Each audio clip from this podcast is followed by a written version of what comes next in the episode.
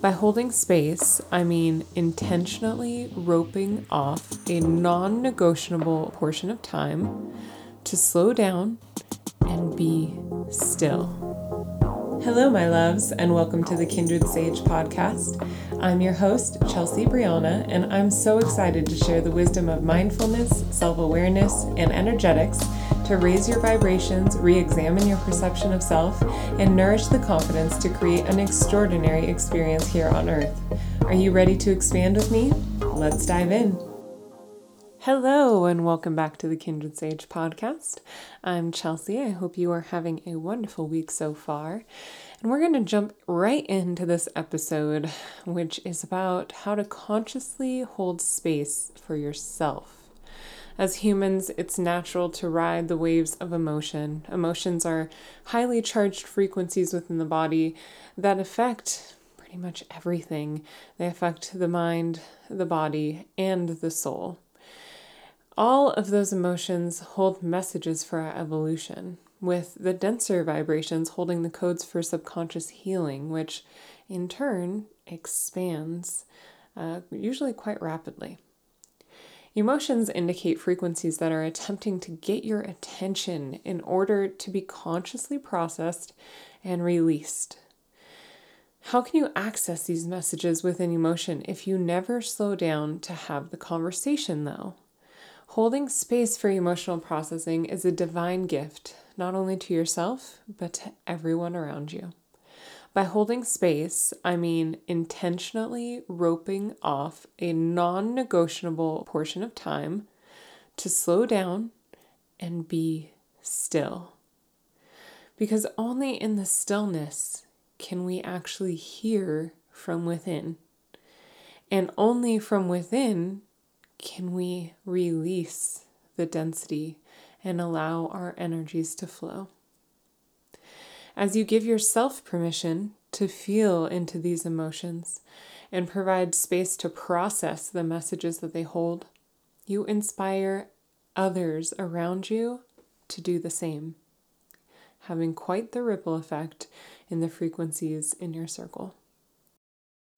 So, there are two emotional energy occurrences here.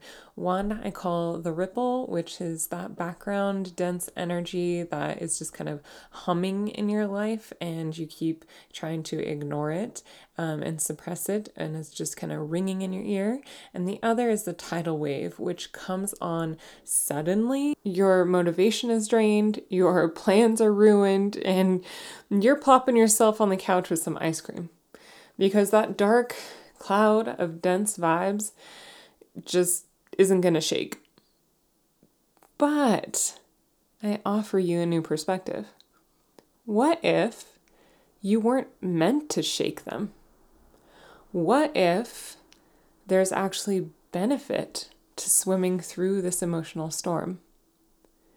What if this surge is a blockage of energy emerging from your system to be seen and released so you can relax into more flow. How would you treat the emotions then? Would you be grateful for their arrival? Would you be grateful for the purging of blocked energy? Would you consciously hold space for yourself to process the emotion, knowing that immense growth lays right on the other side?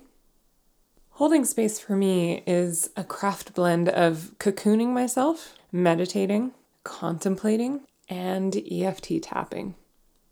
I try to remove most distractions and lessen my energetic commitments so that I'm free to let the emotions flow as they come up, feeling them, identifying them, and releasing them with my energetic toolkit and of course with the utmost grace for my soul, because this is part of the experience. Feeling the emotion, bringing your awareness to it, and doing the work to release it is part of this experience. It's an important part too. Because when I can thoroughly process the emotional wave that I'm going through, I show up to life humbled and in such gratitude for being able to transmute heaviness like that. and of course, the expansion that always follows. Emotional processing is a cornerstone of our existence as sentient beings. Yet it's become extremely malnourished in these modern times of hustle and bustle, and also extreme expectations for immediacy. This habit of holding space will look different for everyone. Only you can define what it looks like for you. But as you do, I have these three elements to keep in mind. The first Schedule stillness. A daily stillness practice is beyond beneficial on all levels mind, body, and spirit. But it's also the key to tapping into the messages that your emotional body is trying to communicate.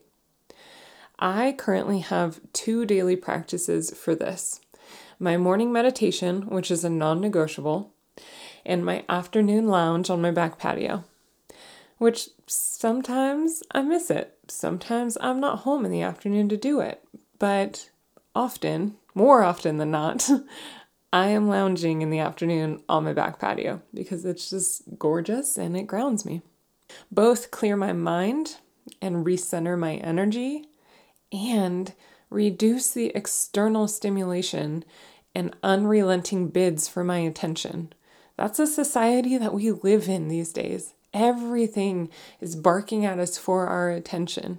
Both of those practices that I do typically are around 30 to 45 minutes. Usually after my morning meditation, I also like kind of habit stack that. So I do my stretching and a gratitude practice.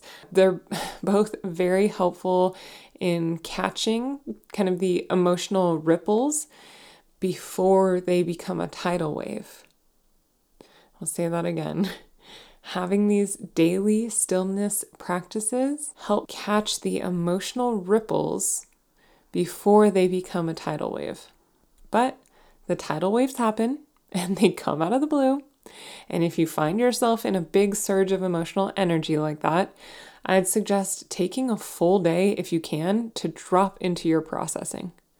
Reschedule plans, turn your phone on airplane mode, choose a practice or two to walk you through the density and commit to being really honest with yourself about the messages that are coming through. I think a lot of time when we hit the tidal wave, we've been ignoring the messages for so long that we're kind of stuck in the denial phase. Like we we just don't want to hear the message. And it's in this timing, this apex of the emotional energy, that it is so important to be honest with yourself. And it also really helps to keep a journal handy for those type of days because not only does it help you kind of get those thoughts out on paper, which you can read over and find gold and opportunities within, but it's also amazing to look back on your emotional progress as you intentionally hold more and more space for yourself on a regular basis. Number two is invest in your toolkit. I mentioned that I use my energetic toolkit as part of my processing protocol. And I've learned over the years that it's healthy and very supportive to invest in learning how to heal, transmute, and nurture my own energy. Some really intelligent beings have developed tools and practices based on scientific functions and processes of the brain that are proven to support the awareness, acceptance, release, and rewriting of highly charged emotional frequencies. A few that I call upon during my processing are EFT tapping, like I mentioned before, that's emotional freedom technique, chakra alignment, meditation, breath work, and somatic awareness techniques. But of course, do your own research, try new modalities, feel into the resonance of what works for you and what doesn't. Not every modality works for every being or even every emotion. So, again, be really honest with yourself and be intentional about finding a practice that helps you process and release the dense emotions. It's a big step to become aware, but the evolution takes place in the transmutation of the energy. So, this is an important part. And then, third, communicate your needs. In this age of immediacy and heightened expectations for constant contact, it's really important to communicate your need for space during this intentional time. You need to teach your close circle how to respect this time for you. Not only does this relieve the guilt and anxiety around not texting back right away or canceling plans, but it also gives your circle permission to take that time for themselves as well. It's a win win. So, what does this look like? It really depends on your emotional capacity. Most of us find little to no capacity to speak or interact with another when we're going through like the tidal wave of emotion or any other like big emotions. But when you release any shame around not knowing the words to communicate when you're in the middle of processing your emotions, that helps a lot. It's actually really healthy to refrain from allocating any energy to external sources like that, uh, like trying to hold a conversation or trying to reply when you're doing this work. For one, it's rather distracting. Remember, we're trying to avoid distractions because you're coming into stillness and holding space for the messages that your emotional body has for you. And two, heightened emotional states typically don't pave the way for smooth communication. I mean, think about when you're really triggered and you're trying to have a conversation and it's like you just can't think straight. That happens when we're in the middle of our own emotional processing. So, tones, disconnected vibes, fear of being misunderstood, or them taking it personally. So, what do you do to integrate holding space without straight up ignoring your close circle? I think you find a quick and efficient means of communicating that message. The message being, hey, I'm in the middle of processing some emotions. We're all good, and I'll reach out when my emotional capacity is back up and running. That way, no one's taking it personally, and they're not going to keep badgering you. I mean, hopefully, if they respect your boundaries, they're not going to keep uh, badgering you and trying to get you to respond to them. so, what's a quick and efficient means? How about using an emoji? Or maybe a code word. I just had a, I just actually had a situation kind of like this that spurred this idea with one of my girlfriends who was having her emotional processing time.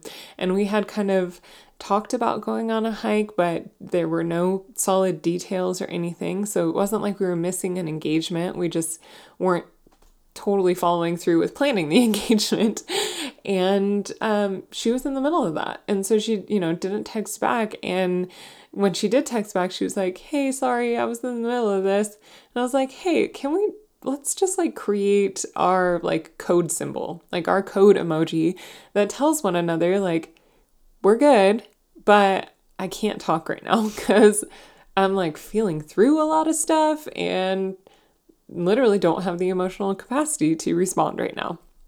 And in my experience, this type of vulnerability brings you so much closer with that circle of supportive humans. I mean, how could you not love a soul who respects your energetic boundaries and understands the need for processing your emotions? All right, that's what I've got for y'all today. The three elements to keep in mind when consciously holding space for yourself and your emotional processing. Number one, schedule stillness. Number two, invest in your toolkit. And number three, communicate your needs. If you found value in this episode, please share it with your friends and family. It's a great icebreaker into talking about the details of what you specifically need to maintain your emotional wellness. As a budding podcast, I'd love you to the moon and back if you would leave a review and let me know what topics have been useful to you always humbled to be in service of your evolution. Thank you for tuning in. Have a meaningful week.